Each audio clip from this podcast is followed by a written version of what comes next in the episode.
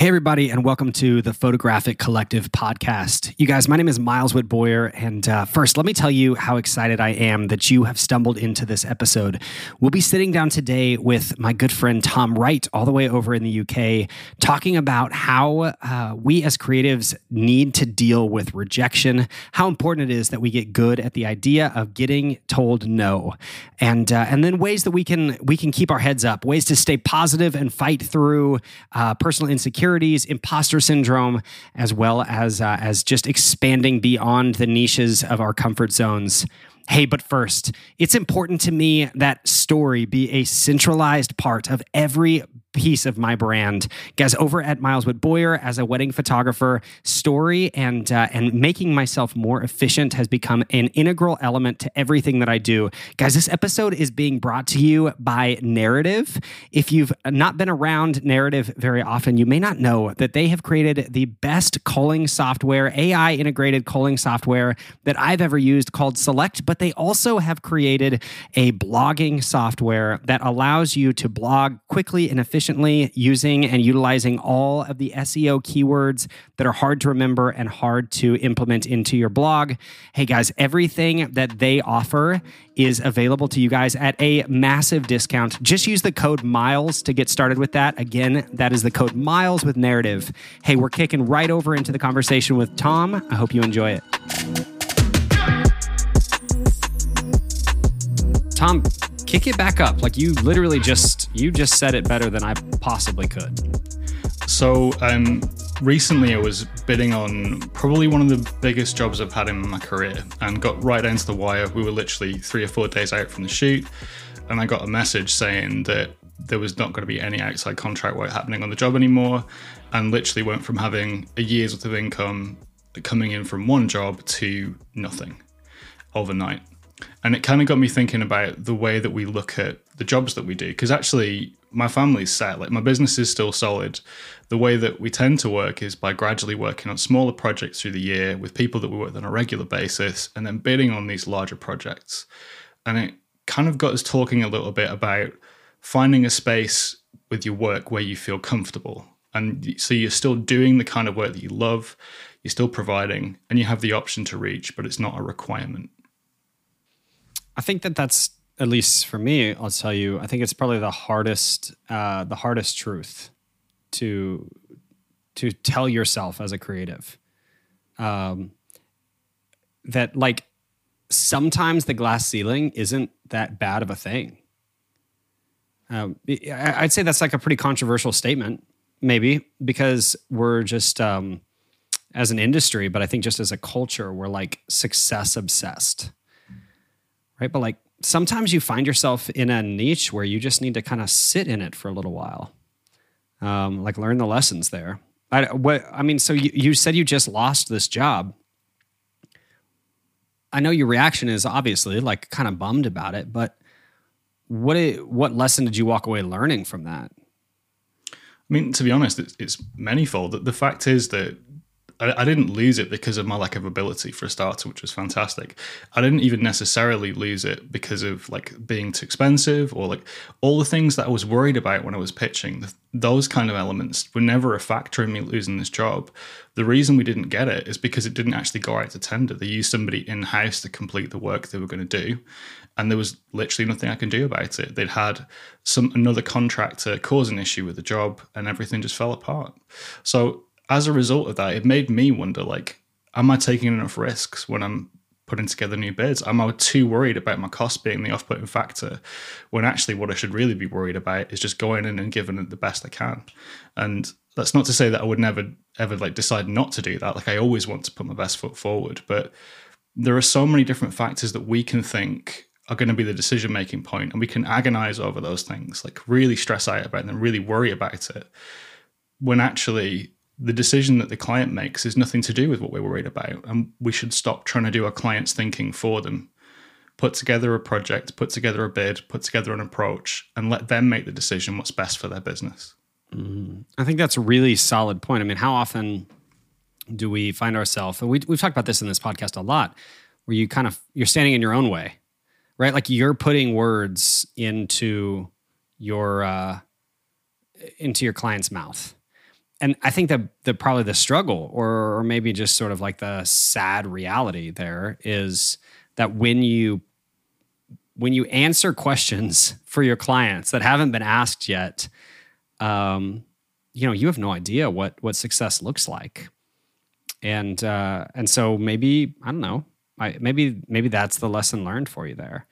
Um, or I mean, honestly, Tom, maybe it's that you're ready to start bidding for bigger and bigger projects, and this was just sort of like a a muscle memory, like a, a flex to get out of your own way. Um, I don't know. What are your thoughts on that? No, I think you're right. I think there's definitely two elements of it. Like that's kind of what sparked this conversation before we hit record. Like we were talking about finding a place where you still feel like you can do the work that attracted you to this in the first place. And for me, I know that I never want to be in a position where I'm not operating a camera. Uh, we talked about how you can end up in directorial positions where you're kind of like a creative director and you don't actually directly get involved with the work that you do, and how that lights some people up because of the possibilities involved.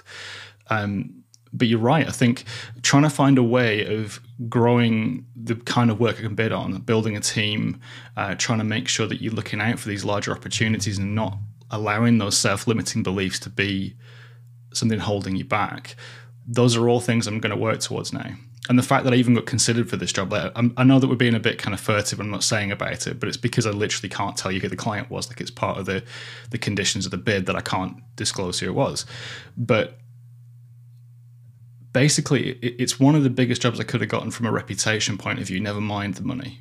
And I think that's definitely something that you can work towards. There are going to be these jobs where you think, oh, I could never do that. But the fact is that you can. And again, even if I didn't win the job in this case, the fact that I got as far as I did, like getting ready to pack the bags to go up and turn up and shoot, those are things that really matter. Those are things that kind of help you to kind of build your confidence for the next job and the next job and the next job. I mean, I know that you do commercial work as well, Miles. And, and like when we first started talking, like one of the first conversations that we had was about bidding on a job and like going through that process. And I remember sitting down and talking to you with it and you kind of having these kind of same sort of thoughts. Like you've obviously been navigating your journey as well. Like we've gone from Miles only doing weddings and then working in some commercial work to the point where you're bidding on enormous projects. Like for those that don't know, you probably wouldn't say this, but I'll say it for you. Miles just did an enormous project for like one of the biggest retailers in America with one of the biggest camera brands that in the market. And that's something that most photographers in the wedding industry might not look at and might not think is possible. But what's that journey been like for you? How have you gotten from the point where you're just solely focused on weddings to kind of widening out and winning these projects? How does that feel for you as a business owner and as a creative? Man, I, uh, hey, first off, nobody's supposed to ask me questions. It's my freaking podcast. Um, but uh, dude, I, yeah, I appreciate you even asking. I mean, I'll, I'll say this, it's, um, it's been a really humbling experience realizing that often I think we we put these, like you, you say, self-limiting beliefs, but I, I think, at least in my own head, it's much more this like we oversimplified way of thinking, right? Right? Like in my mind, I'm like, oh, I can just take off my wedding hat and put on my commercial hat and and everything will be all right. But the, the reality is that, um, you know, as a wedding photographer or as a baby photographer or as a commercial photographer, it doesn't matter. Wh- whatever, whatever it is, if you become an expert in that thing, then trying or attempting to become an expert in something else takes a lot of the like the the comfort out of your talent. And and that that took me probably longer than understanding the business. Didn't take me a real long time. I was like, okay, well, so there's a sort of a different process. And you helped me so much with that. Just understanding like, okay, there's a different process in how you license your work and how you sell your work and, you know, what contracts look like. But more along the lines of like, you know, my confidence in my talent as a wedding photographer didn't translate into my confidence in my talent as a commercial photographer. And I had to start over again and like learn things. Uh, techniques that I, you know, that I've been, I told you right before we started recording, um, you know, techniques that I've, it's, it's long past time for me to have learned these things, but I've never needed to. And then all of a sudden I need to. And so it's been a, it's been a whirlwind, if I'm honest with you. Um, okay. So I guess like, you know, talking through this for people, um, that maybe don't understand that we, like, we've got a long history of just sort of like chatter back and forth. what is this, I guess, from your perspective, having left the wedding world and really dug into um, to commercial work, both both still and video? How does the world change when you start doing hybrid work like this? I know that's a whole sidebar, like it's a whole departure, but I, I want, I, I've got a way that that connects back, but I want to know, because you are perpetually creating two products at once, right? So what is, what does that look like for you? To be honest, it, that's, it's, it's so closely related, because we were talking about the areas of your work that you feel comfortable in and the things that you got into. Like I, I would consider myself a photographer and not a videographer first, because that's the thing that I enjoy the most. But the fact is, and I'm going to say this really loud, video is the future. Like there are going to be lots and lots of situations where you're going to be able to use stills, but there are going to be more where you can make more of an impact by having something move. And that doesn't mean narrative pieces. That just means motion. So when I look at video now, there are lots of different ways you can look at it. You can look at it in the way that a wedding filmmaker would, in that they need to produce like an accurate account of the ceremony and speeches and then intersperse some beautiful creative pieces. But you can look at it from a brand's point of view, where most of them are producing really short form content, like between sort of nine seconds and one and a half minutes is considered to be like a, a good size ad for social. If you think about reels on Instagram, for example, minute, a minute and a half. But the fact is that it takes two completely dis- different headspaces to make it work and work well. And the thing that I'm finding doing this work is that my love is very much still in photography. I love photography more than I love video. And as a result, it takes more effort for me to learn the video stuff because it's more technical. Uh, color grading is an entire minefield. Um, the camera technology actually does matter. And people will say that it doesn't, but I think they're wrong. I think for video specifically, especially at the kind of prosumer level that most of us play at, people using mirrorless cameras like the Fujifilms or Canons or Sonys or Nikons or whatever else, we're working at a point where every year, every time they update something, it actually does make a difference to the quality of the product you can deliver. And that hasn't been the case for me with photography probably since I first got a mirrorless camera. Like I, I picked up, an, I think it was a Sony A seven two. And from that point, I've not had an issue where I needed a better camera. Like if I bought something new, it's because I wanted it, not because I needed it. Whereas with video, I feel like the industry is driven much more strongly towards improvement because the quality that we've had access to before has been so limited. And all of a sudden, we're getting access to things that would previously be the preserve of like pretty high-end cinema cameras. Like um, in the in the Canon world, the C seventy does basically everything that a C three hundred Mark three would cost at like a third of the price. And those kinds of changes are coming down the line. And the more that that happens, the more likely it will be that your customers will expect you to be able to do both. And I think that there's three different ways you can go about it and be successful. You can be photo only and really focus, be incredible at that and have something to say because, again, the technology is getting easier and easier. Having a voice, having something to say is so vital. You can do both because then you're a multidisciplinarian and you can save somebody time or money and be efficient, or you can focus solely on video and work. And again, it's very much the same as the photography. Look at the quality, get to the cutting edge and make it work. So for those of us in the middle ground that are delivering both, the challenge is, at least in my case, maybe this, I can't speak for everybody, but there's this going to be this pull for you to specialize in one or the other. When what you know is your client needs both. And your question is going to be, how much will you sacrifice the quality of one discipline for the other?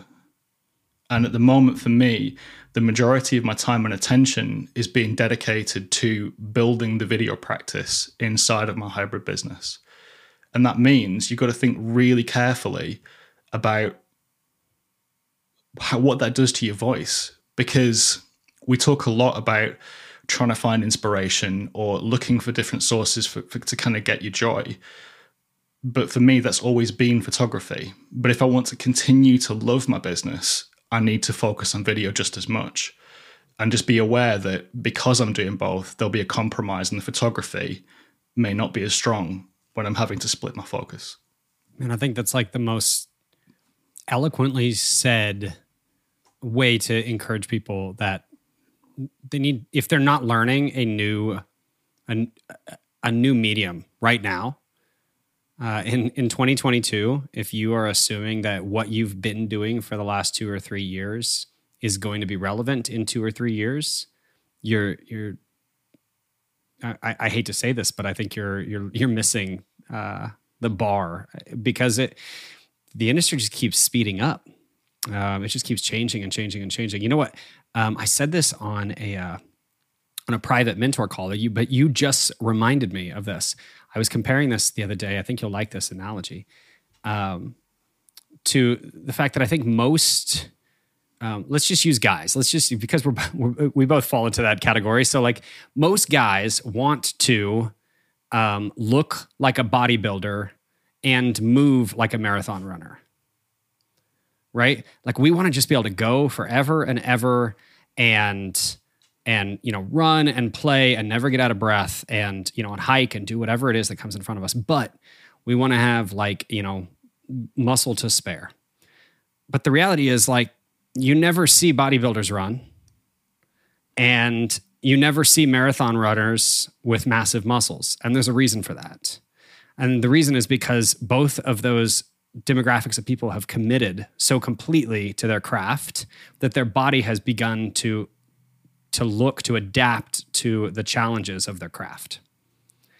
And when you do both, you create a new version, you create a hybrid of that body type. And uh, and so I think that's, you know, correct me if I'm wrong, I think that's largely what you're saying, right? Is like, you can be either a photographer or a cinematographer, but if you're going to do both, um, it will likely look a little differently than you think it will. And uh, and sort of preparing yourself for the fact that there is going to be not only challenges, but also highs that other people around you may not have experienced. You may be kind of walking in the dark a little bit, um, you know? And uh, man, I think that's I think that's largely what you're dealing with right now, right? Having lost these big projects that you're like, I can't believe I'm having the opportunity to even bid on this thing. And then you lose it. And you're like, well, who do I talk to about this? Like, you know, what's it feel like to walk in that mud? So how how far off am I yep. with that whole analogy? Nothing, you're right. And actually you reminded me, there's, there's a, I don't know if, you, don't know if you've heard of it or not, but there's a sport over here called foul running. And the most common place that I've seen it is in the Lake District, in, like in, in the very far north um, west of, of the U K. And the, the Lake District is a huge like range of mountains that kind of goes around all these different lakes and tarns. And the intention is that you run up one mountain and you run across every mountain on the way around, and then you've dropped down again. So it's the idea is that this is a sport that not everybody can compete in, because it requires a lot of things. You have to be durable because you have to be able to run across uneven terrain at really high speeds in inclement weather, and you need to be light. And those are the only considerations. But these people are incredibly strong, but they don't look strong. They look weak. Mm-hmm. Because the fact is it, the physique to do that and to deal with that requires no body fat and just muscle, like very specific muscle and like tensile strength and durability. So like when you were saying these things, I was thinking like, yeah, that's exactly what it is. Like you need to be, to really win at something, to do something no one else can do, you have to really hone yourself for that activity.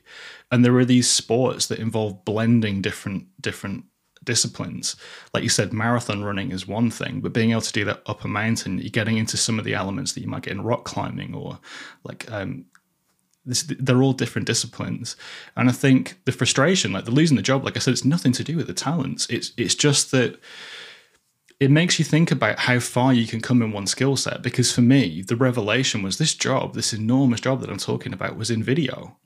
It, it wasn't a stills job. So the fact that I'm building a practice where I'm, I feel like I'm a photographer, the market is telling me really loudly that they value the video work that I do. And that's incredible. It's, it's wonderful to see. But it's getting that kind of mind shift sorted out for yourself as well. We talked earlier about finding the clients that you want and not kind of not growing out of the work that you love. So maybe the conversation should shift a little bit and it should be like, how do you grow in your appreciation for the work that you're doing. Because in the end, we're, we're professionals. Like it, I'm, I am a professional photographer. I'm a professional videographer. This is my career. And just calling myself a photographer is not helping my business or helping my mindset. So yeah, I, you're right. You can't always think of yourself as, as the bodybuilder and the marathon runner, but maybe we need to be comfortable being referred to as either if somebody doesn't have the skills that we have. Then two times now you've said this sentence though, and I hope people are hearing it. I hope I hope it's hitting them the same way it hits me. But two times you've you've said the sentence that you didn't lose the bid for this job because of talent. And I think that's, man, that's probably the hardest thing, to be objective about yourself, right? To step out of yourself and say, I, you know what I'm not going to do is I'm not going to sulk. Uh, because I see that more often than not, right? I think I think you probably would agree with that. Like, you know, we lose we lose a client that we want, or we lose an opportunity that we want, or we lose a trip that we want, um, and we immediately think that we're not worthy of it, right? Like, you get that whole "it wasn't meant to be" mentality. But the truth of the matter is, it, it was likely completely out of your hands. Completely out of your control. The fact that you were even asked to have the opportunity to get it says that you, your talent is there. And uh, and man, that's a lesson. Like, I'd love to hear you expound on that, because I think that's a lesson. If anybody that's listening to this probably needs to learn, um, and it falls so in line with your love for talking about everything from imposter syndrome to comparison and, and creativity beyond all of that. How how do you get to a place where you have the emotional maturity to say, I'm upset, but it's not my fault? That's a really good question. Um, I guess it, it, it isn't an easy thing to do. But the thing is, I've won bids like this before. Like, and I've, I've done the work like this. Like, maybe not for a client as prestigious as the one I just lost, but at the same level, with the same sort of cash values, with the same kind of income expectation. And come away from it and made work that I'm really proud of. The fact is that, as you as you just said, the fact that you were asked to bid on the work means that your work is at the quality the client was looking for. At that point, they're just trying to make sure they're getting the right kind of value they've got. And in some cases, it could even be that they're trying to prospect and work out whether or not a project is actually worth pursuing. I mean, for every client that kind of asks me to bid, it's definitely not every single time the project goes ahead. And it's not every time that I win. And very often they pick a photographer or a videographer and I think, yeah, they're a great fit. And it is a more natural fit. And I keep thinking, like, if that was the result that they wanted, I wouldn't have delivered that. And it doesn't make my work bad. Like, one of the best things about our industry is that we have thousands and thousands of incredible photographers, incredible videographers making work that I love looking at. And how... How conceited would it be for me to think that, no, I'm the only person that could do this job? That's not the case. And the fact is that we are we we are one of a number. We're all different. We all operate differently. And hopefully we're all leaning into the differences that kind of we want to kind of work on more often. If we want to be more of something, we're leaning into that, because it helps a client make a decision based on not on a, a commoditized group of photographers that are all the same. We're all different in subtle ways. We're doing the same thing, but we don't have the same approach. We're doing the same thing, but the results aren't the same. We're doing the same thing, but the experience of working with us is different. And I think in the end, the things that soften the blow, the thing that makes me feel like, oh, it's not that bad, it's okay, it's fine, is that if I have lost a job to another professional, which was not the case here, I'm glad that they got it, genuinely, because I'm hoping that they find a better fit for that work. And the fact is, we're not going to starve. My family's still going to eat. My business isn't going to go under. There are other jobs out there that will be a better fit for me, my skill set, and maybe even the price point. It could even be that you have bid too high and the client can't afford it. You could have bid too low and the client might think, well, there's something wrong with it. Why is it so cheap? The fact is that you don't know that at the point of the bid. It's your job to kind of go through this entire process of working out, well, what's a fair rate for me to charge? What do I need to do this job properly? And if you put the bid in at that level and you haven't won, you still win because it's the wrong job for you. You're not prepared for it. If I'd gone in and undercut for this bid to make it so cheap they couldn't possibly have said no, I would have hated it. because the job is large. It's the reason the price is high is because there's a lot of work involved. It could involve a team. And if I get rid of a staff member or I don't bring a piece of kit, one, I might compromise the quality, and two, it might make the job an absolute nightmare for everybody involved. So when I'm looking at a bid and a rejection, looking at why that happened is helpful, because if it is your fault, you can do something about it. But the fact is, if you've done everything correctly, you've operated your business properly, and you've dealt with the customer in good faith, what more could you do? Yeah, I mean, I think that's prob- probably the most safe way to put this, right? Is if you do the best that you can, if you if you show up each day with sort of the mindset, and I think that's where you're going, really where we're going with this whole podcast right now, right? Is like going, honestly, beyond camera technicians, whether you're you shoot still or you shoot moving, and and starting to talk more just to creatives in general, and saying, like, regardless of your creative outlet or your professional stance, or or whether you're a hobbyist or a full-time pro, regardless of all of those things, if you show up on a random Tuesday as the absolute best version of yourself that you can in that situation, and you end up facing rejection, there's not really room for regret.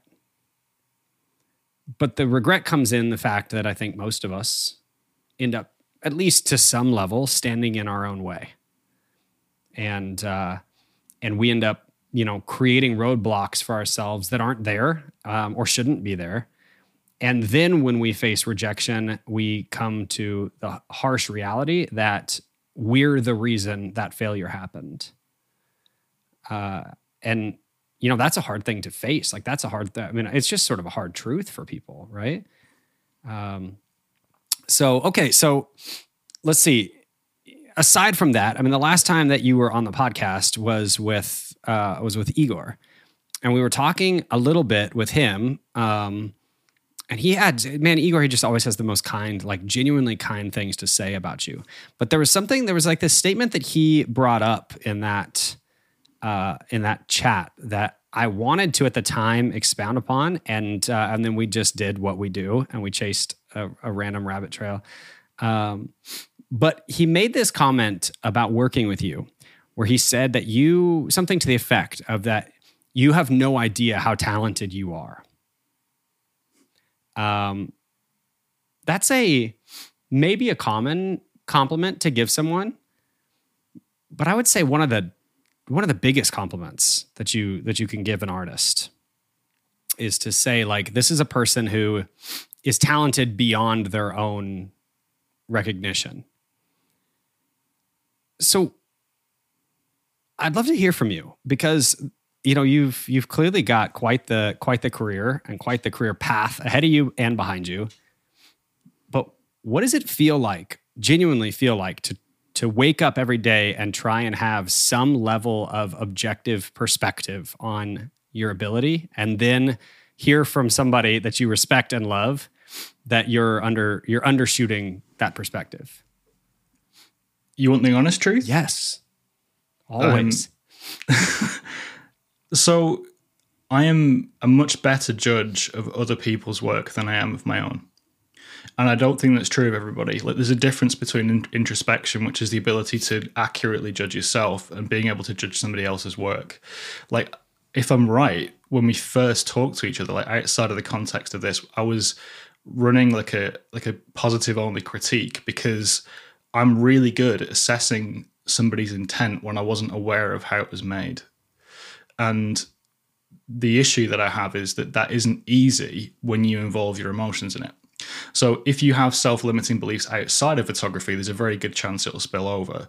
If you believe that you're not valuable, or you've been told that in the past, there are other things you can kind of, that can kind of come into it, and it does make you feel like you aren't good enough.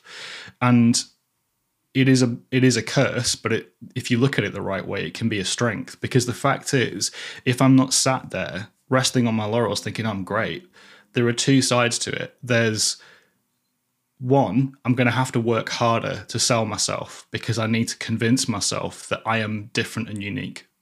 Outside of the work, I need to be able to articulate that, which is a challenge, genuinely. Because for me, the way that I overcome my imposter syndrome is by focusing on what I can do for somebody else. So having a knowledge of myself isn't involved in that process at all. And to be honest, it probably should be more than it is. I should be able to talk about myself in a positive way more than I do. But the other element of it is that if you do good work and you are honest and personable, hopefully you will have the kind of experience that we just talked about. You just said to me that Igor said those things about me. I have never, and probably will never, say them about myself. And that isn't because I believe that I'm a terrible photographer or that my work's not good enough. It's because I'm too close to it. And I know what I make, and I know how I found it to make. And very often somebody can look at something that I think is not very good and think it's fantastic. And they're, they're right. Like I, I'm right as well, because the fact is I'm striving for something that isn't quite where the product that I delivered is. I want something that's like twenty percent further. It's like, I don't know if you've heard it or not, but there's like a huge thing with Ira Glass where like when you start out, you don't have skill, you've got taste. And you don't, you can't make anything yet. You haven't learned, but you know what good looks like. And sometimes the thing that I want my work to look like is better than it turns out. Now, that doesn't mean it's not good photography, like I said, because sometimes it's things that are outside of your control. So recently I photographed a Paralympic athlete. I didn't know I was going to be doing this. And the shoot was scheduled for one p.m. on the warmest day of the year with no cloud cover in an arena on a horse. So I turned up to shoot without any preparation for this, not knowing that it was going to be my subject, not knowing what the circumstances were. And in my head, I could have hit this level. I could have taken it to like one hundred percent. It could have been the best image in my portfolio and it could have been elevated because of who was in the photograph. But in actual fact, I wasn't given the circumstances to be able to make something that stellar. Now, I made a great photograph, something I'm very proud of and the client absolutely loved. And not only that, the athlete loved. But the point is, in your head, sometimes you can look at what's in front of you and think, I should have made better, even though you know full well that the circumstances you were put in wouldn't allow it. So, roundabout way to answer that. But if you do good work, other people will speak highly of you. And I think if you invest in the right people, they can do a lot for you in terms of like making it known your skill level. So you do not have to talk about yourself. But if you're asking me whether or not it's easy to continue when you don't have an absolute belief in your own work, it absolutely isn't. To the point where that's probably the thing I have to work on the most. My mindset is the number one thing I have to work at, more than my technical ability, more than the equipment that I'm using, more than the like, prospective clients coming up. I work on my mindset more than anything else because it's the thing that needs the most effort at the moment to get me to that next level. Interrupting this episode briefly to talk through one of the most obnoxious parts about our industry. You guys, as we talk about dealing with rejection, sometimes I'm reminded of all the years that I spent being inefficient with my business and how many clients said no to me simply because I wasn't organized. You guys, entering HoneyBook into my client workflow was probably the most pivotal element of changing who I am as a business and what I could offer my clients. And HoneyBook is offering a great discount, actually up to twenty percent off your first year. If you just use my referral link, you'll need to D M me on Instagram at Miles Witt-Boyer for a request to that link. I look forward to hearing from you. I've worked with a number of creatives that they walk into any scenario, every scenario, and their immediate reaction is, this isn't as good as I wanted it to be. And they they start, they lean in right off the bat by picking apart all the things that are wrong with the situation that they're in, right? So if the light was better, if the situation was better, if the subject was better, uh, if my camera was better, uh, you know, and there's a perpetual lack of objectivity. Um, and so basically they excuse subpar work, which is sometimes, by the way, the best work they've ever put out, but they excuse it by outsourcing the problem. And I'd love to hear, it sounds like, to me though, it sounds like you, that's not a problem that, that you have, right? That you walk into a situation and say like, all right, let's just make the best of it. Um, so, you know, in the, in the theme of positivity, which is pretty much always where our chats end up going. How do you how do you get that mindset, and, and like how could you encourage other people to find that mindset of walking into a scenario and and grabbing that silver lining, you know, and holding on pretty tight? Somebody said to me once that growth is uncomfortable, and I think that's probably the best way of putting it. Like the situations where you are having to work it out as you go, like it's never going to be as good as something that's practiced and polished, because the fact is you've practiced that. Like what, what is it, the Muhammad Ali quote that says we we train hard to fight easy. So the, the things that you do regularly, you're going to find easier. But there are situations you can find yourself in that you would never voluntarily choose to be in. And if you can make those work, you're developing a level of skill that you would never even have approached. You mentioned this earlier today. You were saying that you worked harder on your lighting technique because you were stretched by a commercial project. Like the result had to be higher than you, you would normally work out with the kind of lighting that you were using. So you learned and you did it. And it took you longer than it might have done to do what you'd normally do. And you can do reflexively. It probably felt exhausting compared to what you'd normally done. But the fact is that you did the work, the work hit the standard, you met the criteria, but it wasn't easy. But the fact is that we are professional photographers. It's not always going to be easy. You're going to be put in situations where the client wants something and doesn't understand the challenges to articulate them, them to you beforehand. There are going to be things that fall outside of your normal remit. If your wedding planner sets portraits for noon, guess what? You're shooting at noon. Like that, that's it. And there are always going to be situations where you can take all the advice about, oh, I don't do, I don't shoot at noon. Well, fine.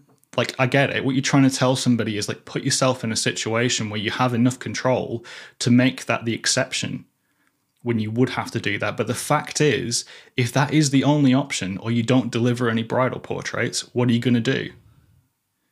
Yeah. You're going to do the work. You're going to be the professional. But then how often do you learn something? Precisely. You be, you be the professional. But how often does that result in doing something differently? Like you can't approach it the way that it was everything else you ever did. So you might do something like side light or backlight your subject without bringing the brightness up. You might try and silhouette somebody. You might do things that wouldn't normally fall within your remit. And I have to say, doing jobs like that, the exact circumstances that I was in and described earlier, noon, in full sun on a horse, I still made images I'm proud of. But the way you do it is by working the problem.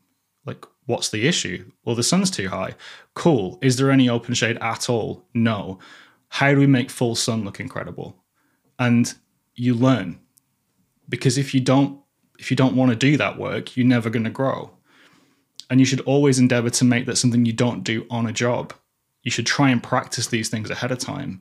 But if you are stuck in a situation where it is slightly outside of your comfort zone, stretch. You're more resilient than you think you are. Oh man, I have a uh, I have a story I think that you're going to love that goes right in line with this. So a couple of years ago, um, before you and I really knew each other, Tom, um, I suffered a an incredible leg uh, injury, massive knee in, injury. Um, And and basically, like I'll go as far as to explain it like this. It was not only a spiral fracture, but I also ruptured uh, every ligament in my knee at the same time. Um, and I had a uh, an orthopedist that I that I love and respect. I mean, a very talented doctor um, that had done other reconstructive surgeries on me. Um, look at me right in the eye and say, "You you'll never run again." And he said, we're going to fix it up. Um, we could do more if you were older, which is like an ironic thing to hear, but you know, insurance wouldn't cover a replacement at my age. So he's like, we're going to fix it up, but you're, you'll, you'll, you'll never run again. Okay. So, so we, we make it through the surgery. Um, I have sort of a mindset of that and, and I come to terms with it. Um, you know, I'm a, I'm a, at the time, like a thirty-three year old dad of two boys, and I'll never chase them again. Not really. And on the back end of surgery, I start rehab. Um, and their mentality was, we have to push you through the pain. Like growth can be painful and you just have to, it's going to have to hurt. You've, you've just got to do it. And, you know, sometimes you just got to grit your teeth and, and bear it. Right. And here's what I'm, where I'm going with this. Sometimes that mindset is really powerful for people. For some people, that that mindset, that concept of like, if something is uncomfortable, bite your lip, get through it, you'll be better for it on the other side.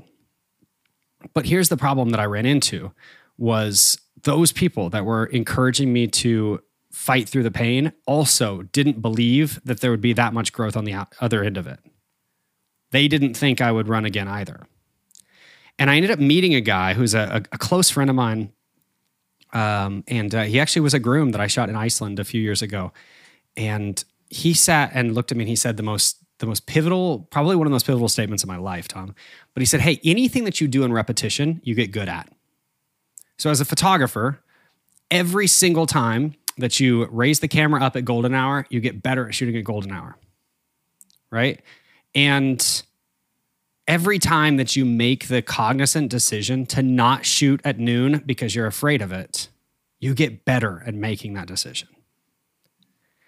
And his point was, every time that you that you jump, you train your body to jump higher. And every time you run, you train your body to run harder or faster or longer. And every time you hurt, you train your body to become more comfortable with pain.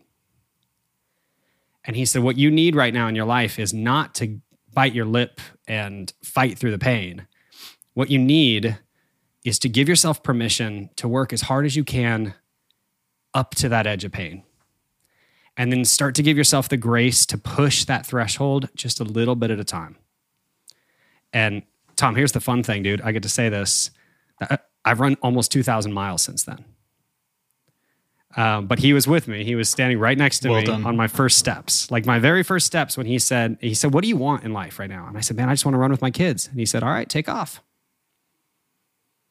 And I took about three or four steps. I literally fell over in the gym. I'm not kidding.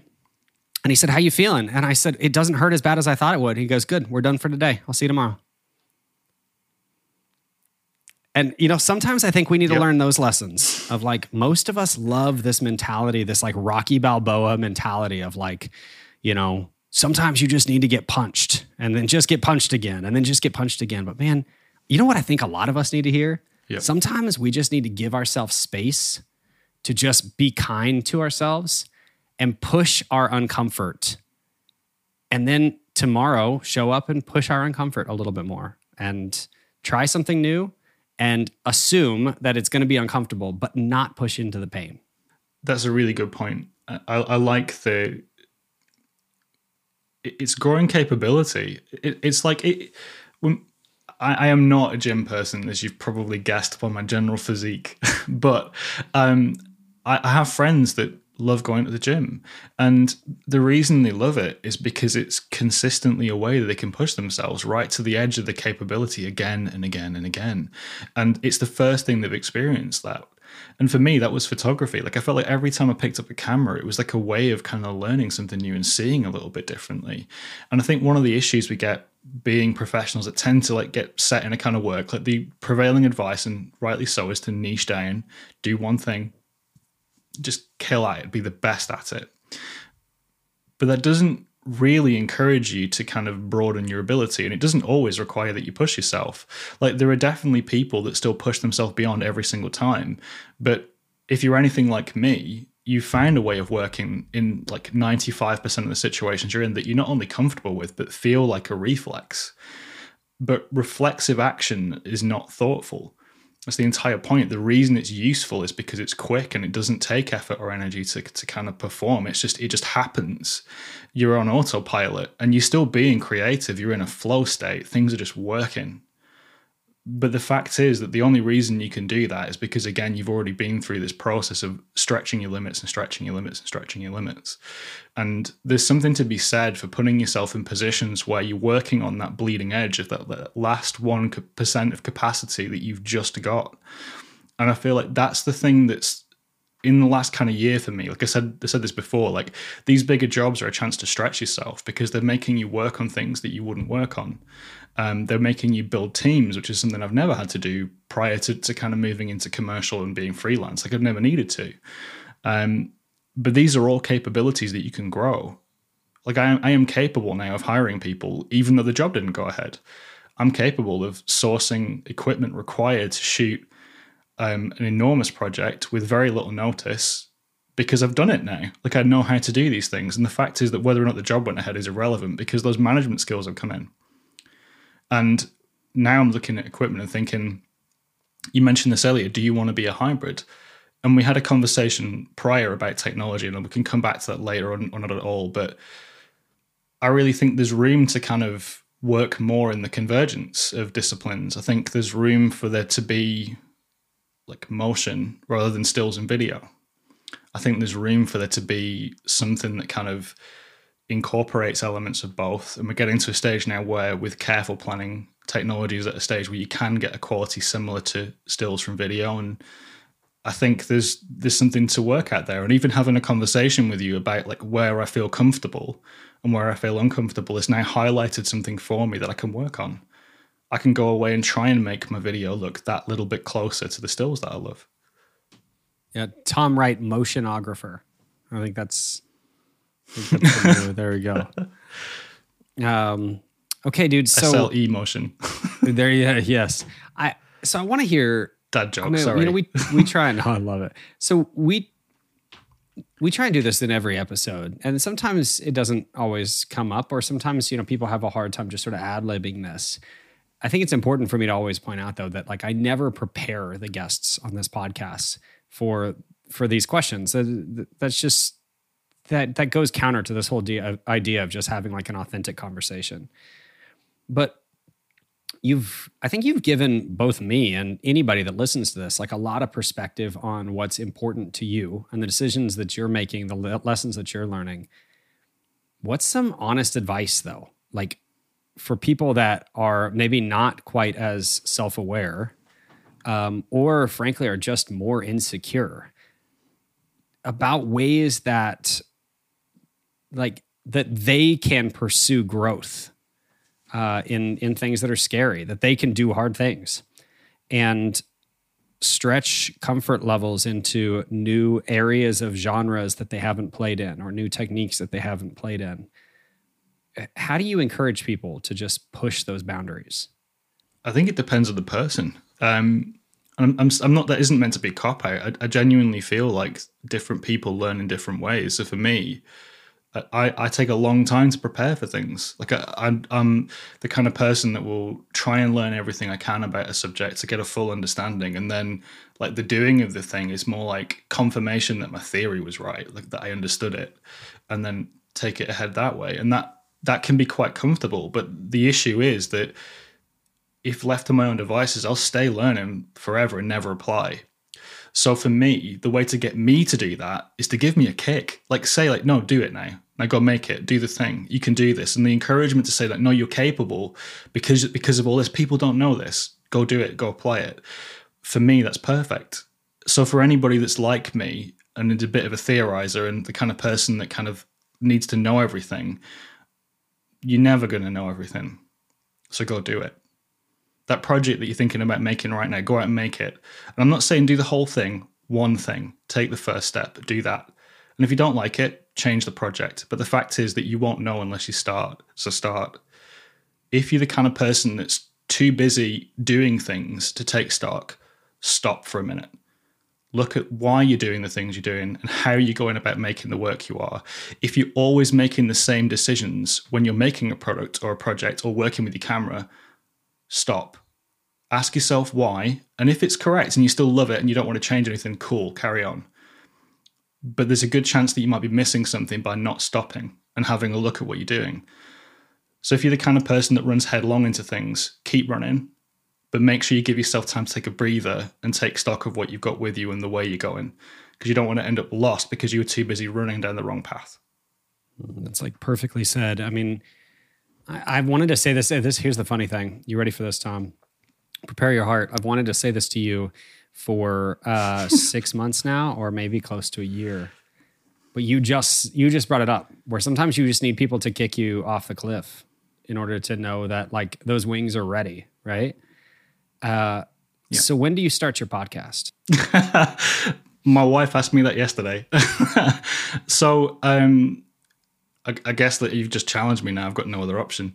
Um, like, I am building an education platform, um, mainly for people that struggle with the theory side of the photography, or, or the kind of the practical things that allow them to run fast, because I'm good at the, the practical stuff that allows people to run fast. Um, but I also really miss having conversations with creatives, and I feel like coaching is really important to me. And over the last six months, it's something I've been doing more and more frequently. Like this last week, in, in the space that would have been occupied by this job that we've been talking about, I've talked to one photographer about licensing and negotiating for better terms on a contract they're about to sign. I've talked to another one about how to develop Super eight film and how to scan it properly, and what, what color grading it looks like and what's involved in that. Um, we've been talking deeply about convergence of technologies, because these are things that fascinate me, and I really want to talk to more people about it. So if anybody wants to speak to me about any of those things, like, I'm in the group on Facebook. Drop me a D M on Instagram. I'm at ByTomW. Happy to talk. More than happy to record a chat with you if you want to talk. Um, I have no plans, but if I've got conversations, I've got stuff I can post, then I'll, I'll be putting it out. I mean, I, the only reason I bring that up is because I know very few people. Um, and it, here's a, there's a funny thing that kind of puts you on blast. I kind of wanted to see your reaction, but I I know very few people in my life. And I'm pretty connected in the in the photographic community, right? Um, the group that you mentioned, obviously, and anybody that's listening that doesn't know that this podcast serves essentially as an educational uh, extension of a Facebook community um, that you can find Tom in, as well as as me, and um, you know, a number of other pretty well-known photographers and videographers. Uh, but I know very few people that are as self-aware as you are. And, you know, I'm, I would be remiss to not give you credit in the fact that it takes a lot of work to get there. Um, but I also, man, whatever you release, whatever educational platform you release, I can say this bluntly and in public, sign me up. Um, because I, man, I'm just such a believer in in the way that you see uh, the way that you see the world and the way that you see our industry, and the positive spin that you're able to take on, on just how important just a little bit of growth can be.